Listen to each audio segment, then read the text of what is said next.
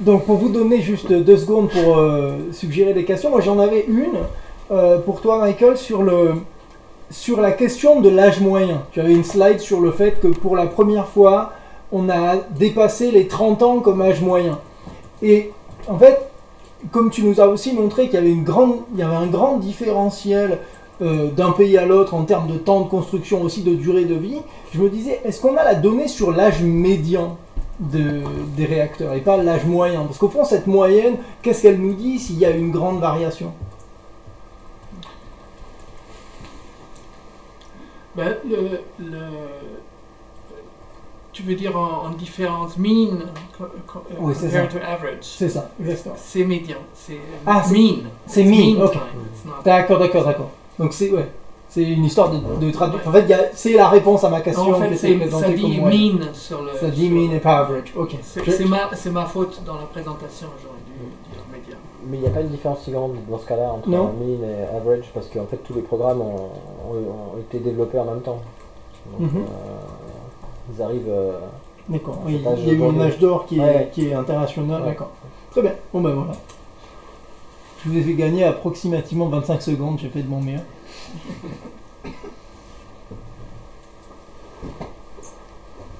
Thomas. Euh, alors moi du coup j'aurais une question. euh, Si les gens qui se, se- se présentent. oui, euh, Thomas Fraisse, je suis doctorant ici euh, sous la direction de, de Benoît. Euh, je travaille sur le nucléaire du coup, mais militaire moi, et ma question du coup est pas liée au nucléaire, mais à quelque chose que vous avez vu au tout début, qui au sujet de, de l'éner- de l'énergie non commerciale, euh, c'était difficile à que c'était pas estimé. Et du coup ma question c'est est-ce que c'est estimable, est-ce que vous avez une estimation? Et est-ce que vous savez si à la fois il s'est appelé à se développer, ou si on a atteint un, seuil, euh, comme pour le nucléaire, et s'il y a, si ça intéresse les marchés? Euh, non pas du coup de, forcément de récupérer l'énergie, mais de fournir le service du voltaïque ou peut-être de l'éolien. D'abord, euh, historiquement, la, plus grande partie de l'énergie non commerciale, c'est la biomasse. Hein, c'est pas, c'est pas le solaire. J'ai utilisé ça comme exemple parce que c'était dans le, dans le contexte euh, le, plus, le plus immédiat, mais euh, c'est la biomasse en Afrique et en Asie notamment, où c'est c'est une très très grande partie de... Et ça reste très important, hein, la part reste très importante.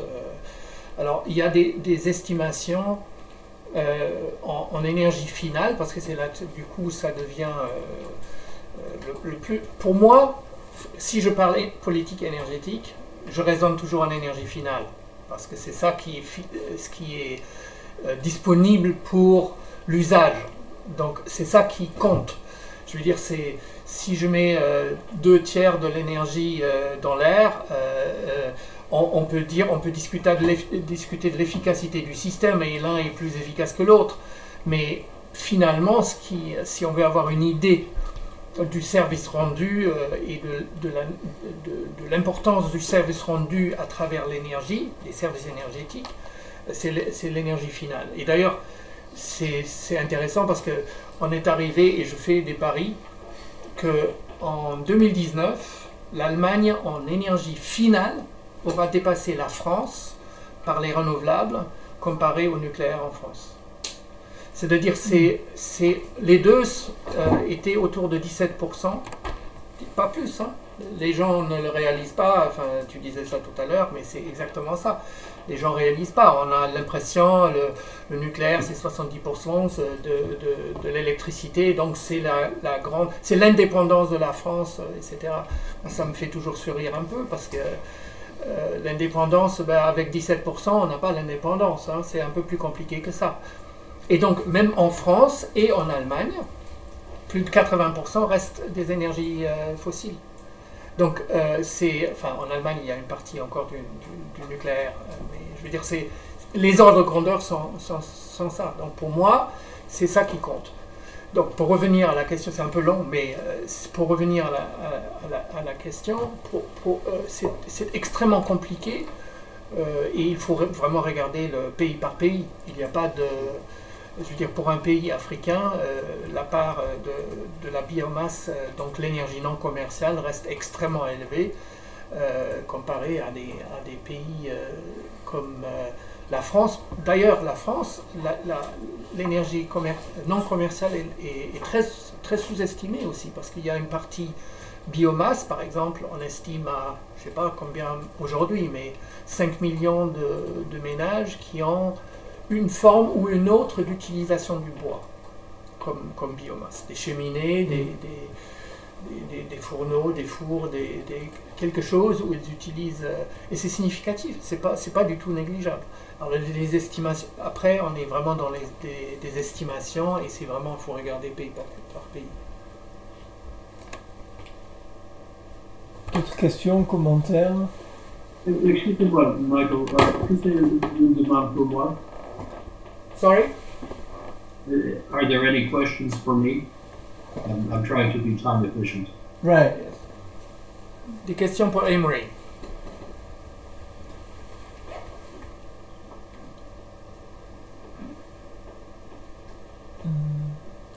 Apparently not. You're so brilliantly clear, Amory, as always. So. I try to be Cartesian. well, thank you. I, perhaps then I'm, you might excuse me if I take my leave and leave you physically uh, lucky enough to be where you are to continue the conversation. Thank you. Ag- thank you again for being with us. That was great. Thanks, Thank Amory, and we'll be in touch soon. Yeah, I will. Bye for now. You're, you're the master of the connection, huh? Du coup, on peut poser des questions qu'en français ou. Euh... Comme tu veux. Which, which would you prefer, English or French? Oh, ça m'est complètement égal. Du coup, en fait, dans, dans l'estimation des, des, des surdélais. Faut que tu te présentes. Oui, pardon, désolé. Je suis Omar Layachi, donc je suis doctorant, mais en War Studies. Donc je ne suis pas du tout spécialiste du nucléaire. Et je, voudrais poser une question concernant les, les surdélais de construction. Est-ce qu'on peut arriver à avoir une estimation des délais naturels à tout, euh, projet de construction en, en, en EPC qui, a, il y a toujours des problèmes de, ce genre-là et des délais plus liés à des rework, à la demande des, euh, autorités de régulation, euh, liés à la sécurité, liés à des euh, malfaçons, entre guillemets, euh, pour reprendre l'exemple de Chaque projet est différent. La, la, seule chose qu'on peut vraiment dire qui est un, un dénominateur commun, c'est la qualité. Donc là, les problèmes de qualité, contrôle qualité, donc mm-hmm. conduisent à la refabrication, à la réparation, à la. Hein, on, a, on, a, vu à, Flamanville est un, un, très bon exemple pour ça. Hein. C'était depuis le début, c'était le, le, ciment, c'était le problème de. La cuve. La, la cuve, c'est que ce qui est le plus spectaculaire, mais euh, il y, a plein de, il y avait plein de problèmes euh, dans la construction de l'enceinte, dans, dans, dans la fondation, dans les soudures, dans les et là, encore une fois, c'est quelques soudures qui ont fait les titres des journaux, mais des problèmes de soudure existent depuis le début du, chantier. Et ce sont vraiment des, problèmes qu'on a trouvés sur tous les chantiers. Mais, de, quel, par exemple, euh, l'effet des interventions des, autorités de sûreté euh, par rapport à, au suivi de, de, qualité, des, questions de qualité et de contrôle qualité, c'est très différent d'un pays à l'autre et c'est vraiment compliqué à, comparer. on essaye de comprendre euh, comme ça, mais d'avoir euh, une vraie comparaison. À vrai dire, on réfléchit à un chapitre, un, bout de chapitre sur exactement cette question-là, de le comparer, parce qu'il y a un, chercheur, Sovakul, Benjamin Sovakul, qui a travaillé sur les comparaisons euh, du PC euh, en général mhm. et regarder comment le, le, nucléaire euh, se situe là-dedans. Donc on va peut-être intégrer ça dans, dans un prochain rapport, mais c'est compliqué. Donc, Je vous en prie. je m'appelle Antoine Talent, je suis élève ingénieur à l'école des Nîmes. je fais beaucoup de sciences humaines. J'ai une question par rapport au coût de vous avez présenté sur euh, les euh, différentes euh, technologies de transformation énergétique, est-ce qu'elles comprennent les coûts de maintenance pour tout ce qui est offshore éolien et choses comme ça? Est-ce qu'on a déjà une estimation de, du taux de renouvellement qu'il va falloir déployer et sur ces projets, parce que ça va en affecter l'économie à long terme, alors je ne sais pas si c'est estimé ou pas. Si, si, c'est estimé, donc c'est intégré euh, dans les, dans les, euh, les estimations de coûts, puisqu'ils sont par mégawattheure. Ils sont pas. c'est pas des raisonnements euh, par capacité installée, hein, c'est par production. C'est là, c'est c'est la différence essentielle. Et, je, trouve que c'est toujours plus pertinent euh, de regarder en production que de regarder en, overnight cost, en capacité installée.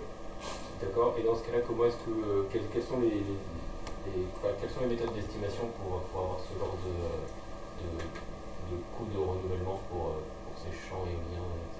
etc.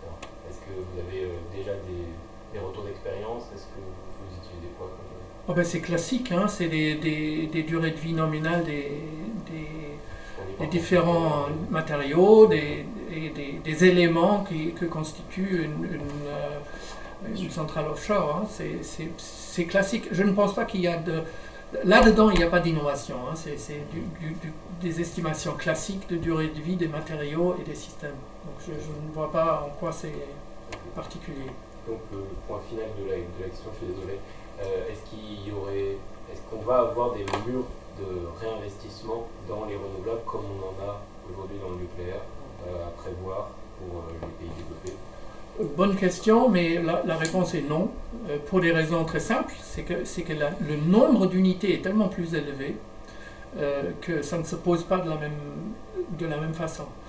Euh, c'est aussi d'ailleurs un des, avantages euh, considérables des, renouvelables, c'est que, c'est que la, courbe d'apprentissage est beaucoup plus rapide puisque le nombre euh, est plus élevé. Donc ils peuvent intégrer la- la- l'apprentissage beaucoup plus rapidement que d'un réacteur à l'autre. hein. Je veux dire, euh, entre le N4 et le, dernier N4 et le premier EPR, il n'y avait rien. Donc euh, rien à apprendre en construction.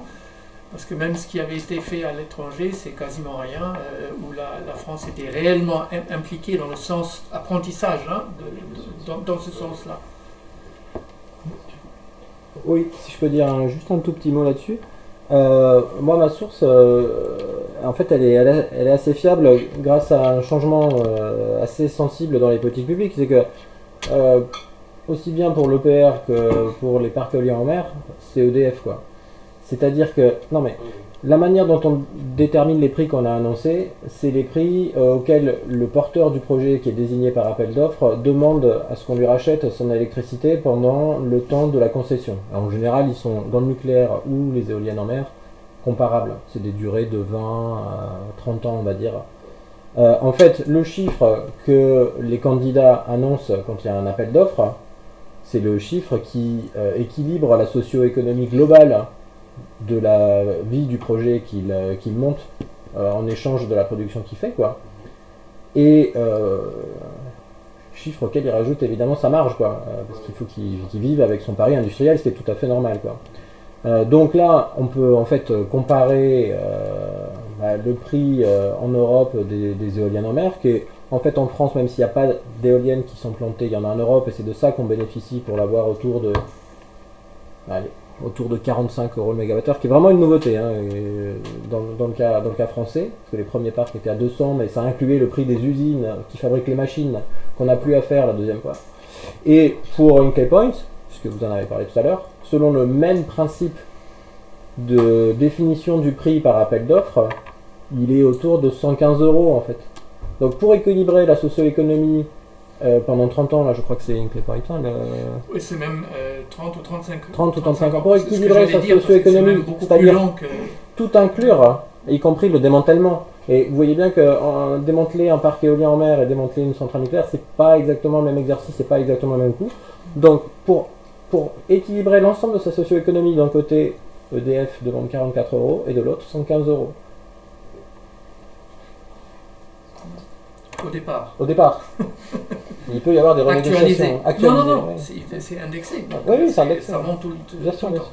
Valérie Oui, euh, Valérie Arnold, je suis en train de finir ma thèse euh, ici à Sciences Po. On a été en contact aussi pour euh, mon usage de certaines données dans le rapport pour la thèse. Très bien, Donc, ouais. euh, merci beaucoup encore une fois pour tout ça.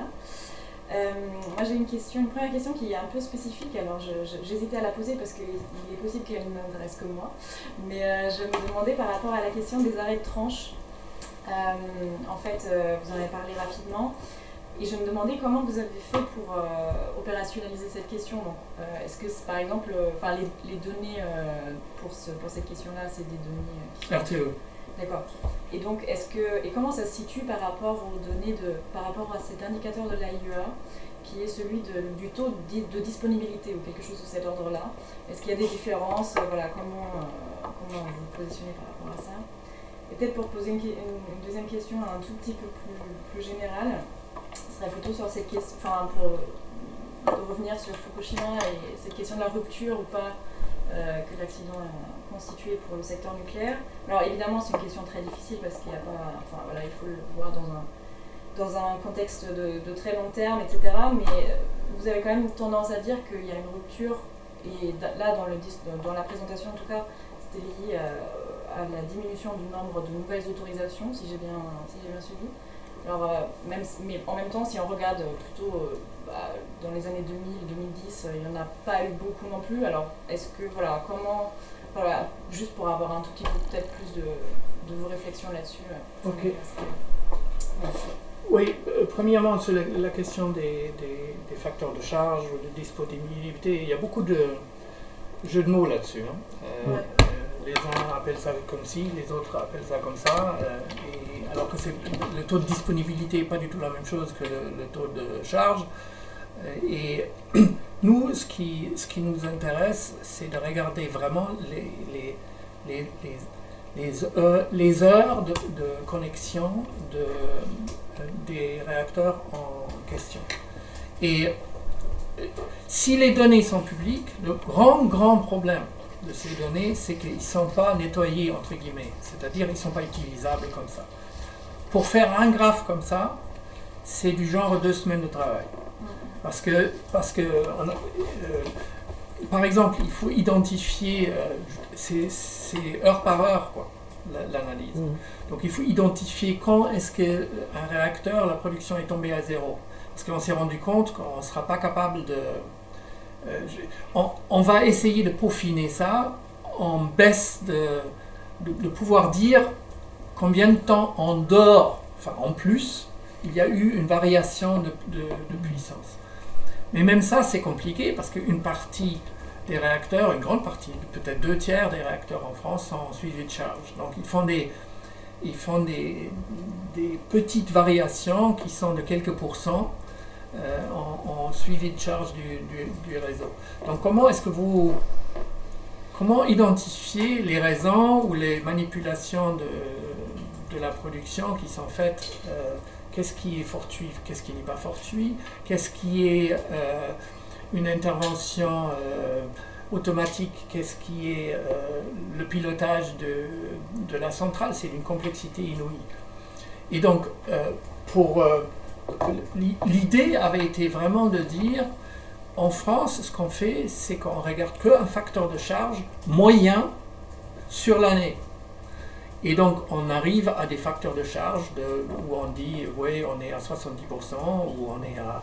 Ce qui est, euh, par ailleurs, euh, en dessous de 80%, c'est extrêmement mauvais en comparaison euh, internationale. Les, les meilleurs, les meilleurs pays, même les États-Unis, c'est-à-dire le plus grand parc du monde, fait au-delà de 90%.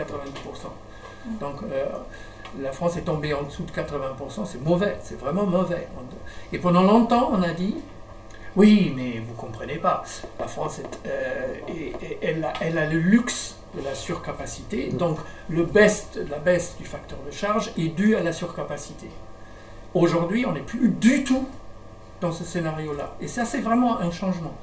C'est-à-dire, aujourd'hui, on est dans un scénario où il y a des, des, euh, des baisses du- de l'utilisation, donc de la productivité par réacteur pour des raisons techniques.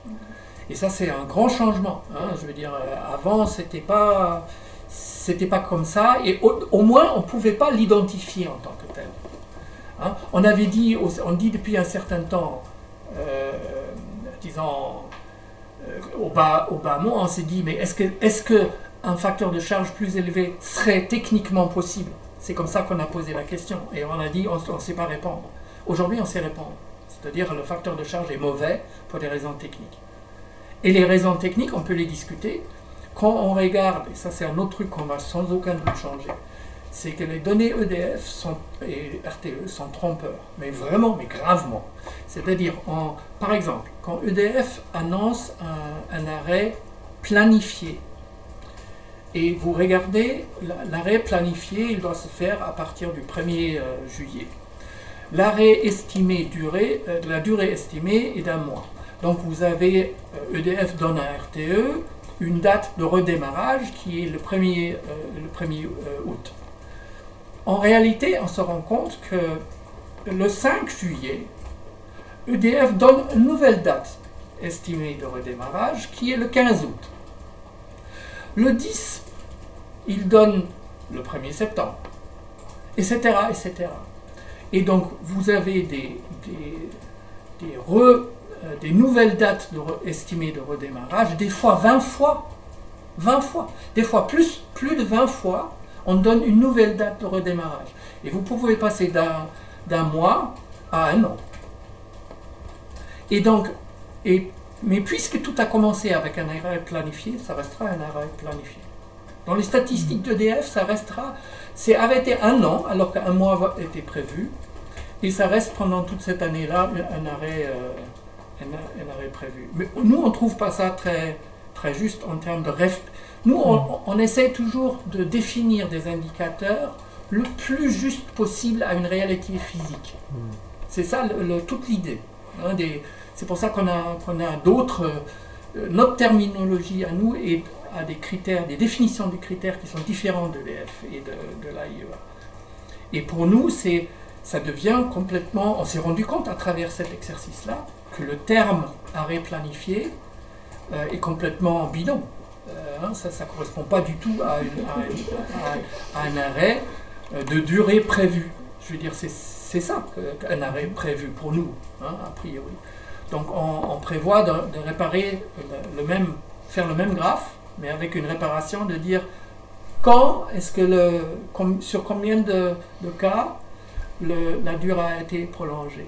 Et pour revenir à la question au départ, je suis désolé, c'est toujours un peu long, euh, mais c'est, ça l'origine principale de, de la faiblesse du, du facteur de charge en France. C'est, les, les arrêts de tranches qui sont prolongés. Ah, il y avait la deuxième question, euh, très court. Euh, la, euh, Fukushima comme rupture, il est totalement évident qu'il y a eu un effet Fukushima, mais, mais ce n'est pas le début de la crise du- du nu- de l'industrie nucléaire. Cette, cette crise-là a commencé euh, 20 ans, je veux dire, vraiment au milieu des années 90. Clément? J'avais une question pour vous parce que vous avez dit que euh, le modèle nucléaire était plus pertinent, euh, notamment en Russie et en Chine, parce qu'il y avait un investissement de l'État. Et est-ce que vous voyez une compétition à l'export entre ces deux pays? Parce qu'on voit que la Russie a beaucoup de succès, notamment en Turquie ou en Iran, où ils vont construire des nouveaux réacteurs à coût cher. Est-ce qu'ils vont être concurrencés par les Chinois, euh, selon vous? Ou Oui, Est-ce qu'il y a une complémentarité ou- J'ai pas dit que c'est plus pertinent, mais j'ai dit que c'est c'est là où ça se passe. Ouais, ouais. C'est pas exactement la même chose, mais, mais euh, et là, là, et là, c'est parfaitement clair. hein. Je veux dire, c'est la, la- la- la Russie est aujourd'hui de loin le pays le plus agressif ça, euh, je au, démarchage. Ils n'ont pas tant de succès que ça. hein. Je veux dire, quand ils ont, euh, je- je quand on regarde le, le rapport annuel de Rosatom, euh, Mm. ils ont des, il y a une, une- sur deux sur deux pages euh, une, une, euh, une carte du monde euh, où il y a partout russes ouais, c'est en, en construction. C'est totalement bidon. hein. Je veux dire, c'est, vraiment. C'est, c'est étonnant comment une, une entreprise comme ça peut se permettre de publier une carte qui, mais qui est complètement fantaisiste. C'est, c'est, on compare ça même avec, des, même avec des données de l'AIEA. On regarde quel réacteur est en construction dans les stats de l'AIEA, avec laquelle on n'est pas d'accord. Mais je veux dire, on prend ces données-là et on, on compare avec Rosatom, c'est, ça n'a rien à voir. C'est deux fois plus de réacteurs en- en, russes en construction de par le monde. Enfin, c'est- stupéfiant. Mais comment ça, se- comment ça se fait? C'est qu'ils ont, ils ont fait un, un modèle qui était, euh, qui est grosso modo euh, BOO, Build on Operate. Ça, c'est leur, leur modèle de financement. Donc, grosso modo, ils, ils se mettent d'accord sur un. Comme, comme EDF, c'est le, le même principe. hein, ils se mettent d'accord sur un tarif euh, au kilowattheure ou au mégawattheure, et puis euh, ils, ils, ils prennent le risque au départ. Et, ils ont, et, et- on a vraiment essayé de faire un- une analyse de, des engagements économiques de la Russie dans ces négociations à travers le, monde. C'est impossible. Parce que avec chaque pays, c'est un modèle légèrement différent. Les, les uns commencent à payer, repayer dans 10 ans, les autres dans 15, les, euh, à travers des pourcentages qui ne collent pas. Enfin, mais en tout état de cause, on n'a qu'à regarder l'état de l'économie russe euh, pour savoir que, je veux dire, le nombre de réacteurs qu'ils pourront préfinancer, parce que c'est bien ça, de ça qu'il s'agit, est très limité. Donc, euh, déjà pour des ra- raisons euh, économiques et financières. Mais est-ce que la Chine pourrait aider à financer ça? C'est pour ça que je vous posais la question. Ça, c'est une- ça, c'est une- complémentarité entre les deux. Absolument. Mais la, la, la Chine, euh, ce, qui- ce qui est intéressant, la, la Chine euh, n'a exporté que vers un, un seul pays, c'est le Pakistan. Et en fait, c'est un peu particulier, hein, parce que c'est comme, euh, c'est comme construire à la maison, parce que la relation nucléaire n'est pas seulement civile euh, entre le, euh, les gens qui travaillent sur le militaire savent ça très bien. Donc il y a une vraie relation politico-technique dans le nucléaire entre le Pakistan et la Chine qui est très très particulière. Donc c'est pas du tout comparable avec, mettons maintenant, un, pro- un- un projet chinois en, en Grande-Bretagne. Et la Grande-Bretagne, euh, la, la Chine cofinance Hinkley Point C à hauteur de 30%. Mais c'est quoi? C'est pourquoi la Chine fait ça? Euh, Pour moi, c'est euh, c'est essentiellement un choix géopolitique. Et c'est avoir dans le dans la fin, euh, euh, c'est la fin de la logique euh, Belt and Road. C'est un hub, c'est vu comme un, comme un pied dans la porte, dans un hub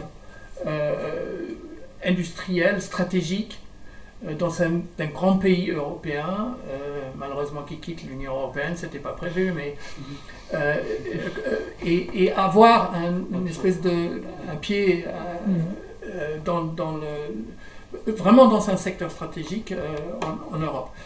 La Russie, elle ne pourrait pas aider, par exemple, fournir des technologies à la Chine, la Chine fournir les capitaux non, la Chine n'a pas besoin de technologie D'accord. du tout. La, la Chine est aujourd'hui complètement à la pointe. Non seulement ça.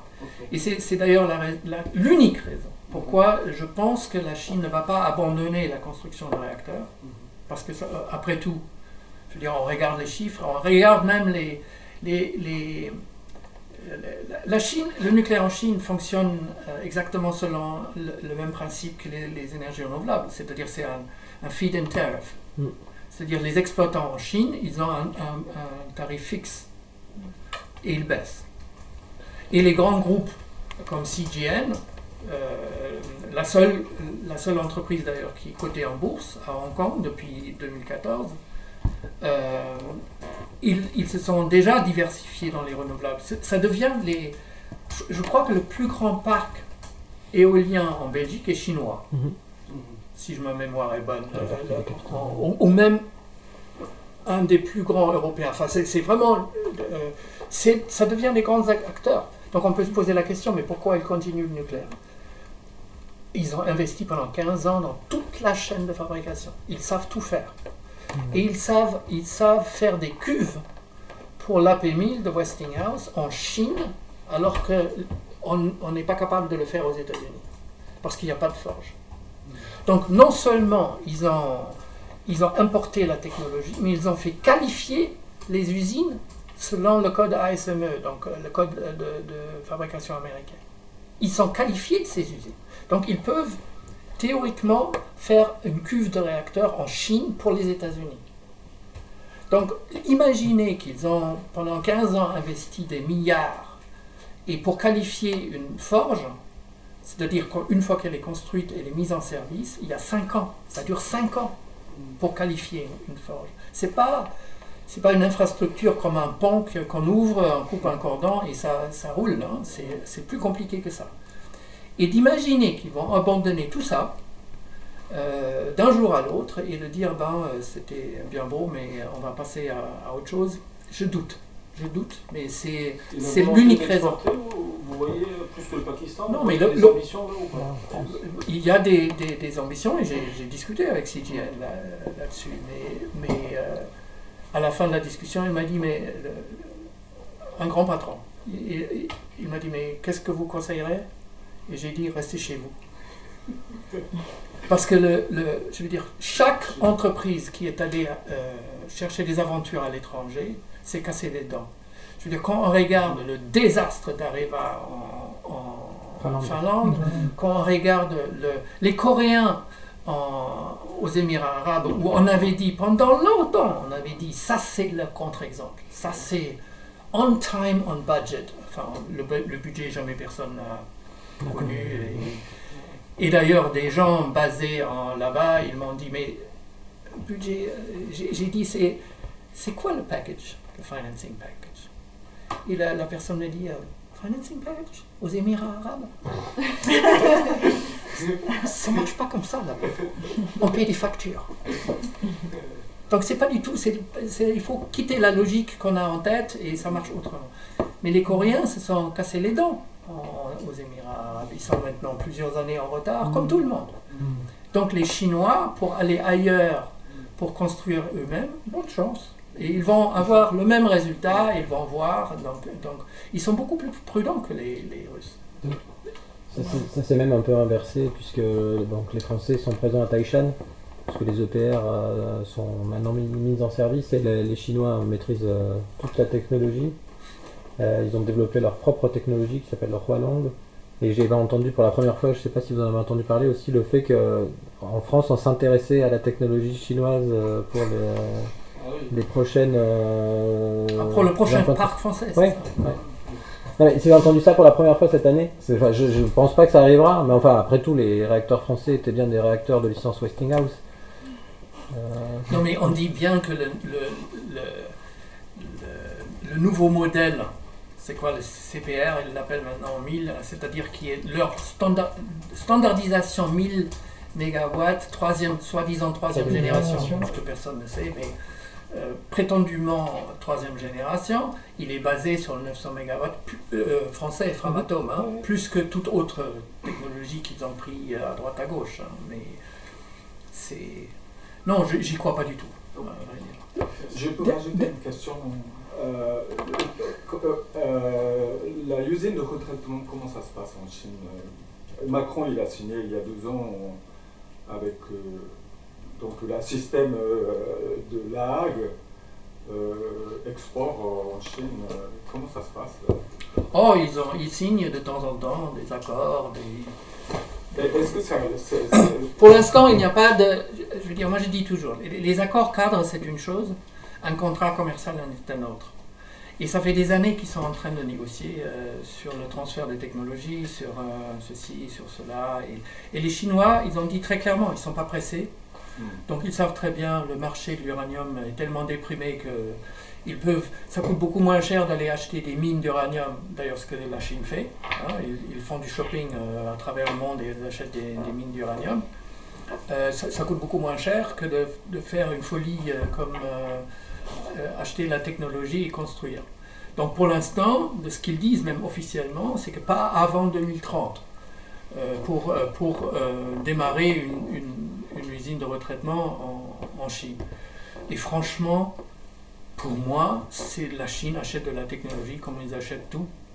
Ils, achètent toujours de la technologie. Ils ont, ils ont, il faut se rappeler, ils, ont, ils, ont, ils, ont, ils voulaient acheter l'usine MOX qui, n'avait pas été mise en service en Allemagne. Alors tout le monde s'est gratté la tête. Il s'est dit, usine MOX, mais ça marche avec du plutonium, mais ils n'ont pas de plutonium. C'est comme si on achète une, boulangerie et on n'a pas de farine. Quoi. Enfin, c'est, un, peu étrange. Euh, mais, la raison est très simple. Cette, euh, cette, technologie-là a une des, euh, parties en boîte à gants, des boîtes à gants, donc la manipulation à distance les plus sophistiquées existantes. Et dans une boîte à gants, on peut faire ce qu'on veut. On n'a pas que à, manipuler du plutonium. Donc, ils auraient de toute façon acheté de, ils auraient acheté de la technologie. Et c'est, pour moi, c'est beaucoup plus à voir dans ce sens-là. Je ne vois pas vraiment d'orientation stratégique pour la Chine de faire du plutonium commercial. Euh, la- pardon, la toute dernière question, Reiko, j'ai vu que vous aviez. Oh, pardon. c'est juste- Euh, euh, Reiko Hasegawa, je suis doctorante maintenant en droit. Euh, euh, concernant, enfin, je, pardon, ma recherche est, est sur le principe de protection pour les victimes de l'accident nucléaire. Et j'ai une question un peu bête, pardon. Ça Mais je voudrais, pas. oui peut-être. Je voudrais avoir, j'ai une question de curiosité, je dirais. Euh, parce qu'en fait, chaque pays euh, a un certain contexte qui justifie le maintien de cette énergie. Quand il y a autant de euh, euh, raisons euh, ou bien autant d'obstacles, notamment financiers, qui est le plus fort, enfin le plus grand obstacle, je dirais, et des mon- montées en puissance de renouvelables, encore le côté de coût, en fait. Donc il y a, de cette in- industrie qui est en train de perdre tous ces euh, justificatifs ou, ou- ou bien pour, pour justifier leur activité continue. Alors, donc chaque pays a, a des contextes différents, donc notamment dans le, le cas du Japon, euh, c'est lié à, à, en fait de, de géopolitique de, de- de Japon, euh, géographique. Donc c'est directement lié à la stratégie de, sécurité, enfin de, de euh, nationale, voilà au Japon. Donc, même si, euh, voilà, après un tel accident, le gouvernement a une volonté de continuer à cette énergie, pas de, ne, ne- ne veut pas abandonner cette énergie, parce qu'on n'a pas de bombe atomique. Tandis que dans le, le- le cas de France, euh, là, il n'y a pas ce, ce souci-là. Au- Au cas d'Angleterre, c'est pareil, aux États-Unis, pareil. Et ma question, c'est qu'est-ce que qu'est-ce qu'il euh, qu'est-ce qu'il prend enfin, qu'est-ce qu'il faut, je dirais, euh, qu'est-ce qu'il prend pour un gouvernement français de, changer ce cap, en fait? Parce qu'il y a déjà, ils, savent déjà, mais euh, pour dire pour, euh, que, pour, pour, changer les choses, bien changer le cap, qu'est-ce qui. Désolée, hein, ma question. Qu'est-ce qu'il prend ou qu'est-ce qu'il faut arriver en France pour que ça, ça arrive comme en Allemagne, Allemagne a notre histoire euh, pour, pour changer le cap. Mais la France, qu'est-ce qui, qui- Ça, ça c'est ma question en fait. Euh, j'ai pas de boule de cristal, hein, mais euh, en- en- il y a quelques années, en- enfin avant en Fukushima, on, disait toujours, et même WANO, les, les World Association of Nuclear Operators, qui, petite parenthèse, c'est d'ailleurs la seule organisation internationale où on a l'abréviation, on ne l'a pas traduit en français. Parce qu'en français, c'est Association mondiale des exploitants nucléaires. Donc c'était pas bon. Donc on a gardé le, le- on a gardé l'anglais, fermeture de la parenthèse. Mm. Non, on, a- on, on- on- euh, on- disait euh, dans chaque pays, euh, Wano disait euh, un autre accident et c'est la fin de l'industrie nucléaire. C'était Wano qui, disait un grand patron de, de- Wano. Et puis nous on disait toujours en France il faut deux. Un accident n'est pas assez. hein, mais non, sérieusement, je n'ai pas de réponse. Je n'ai pas de réponse et je, pense que la- il y a un très très un mélange extrêmement curieux de d'histoire, de, cette perception de la grandeur de la France, le, la, le lien civil-militaire dans le- l'esprit des gens, euh, des décideurs, je parle, pas, pas tant au niveau de la- la population. Il y a le. Euh, il y a un grand problème qui, reste qu'il n'y a pas de contre-expertise hein, en France. Donc, euh, euh, déjà, s'il y avait un tissu d'expertise indépendante, s'il y avait un tissu de, de, de débats de haute qualité et non pas que des espèces de lobbies qui clashent, mais sans aucun.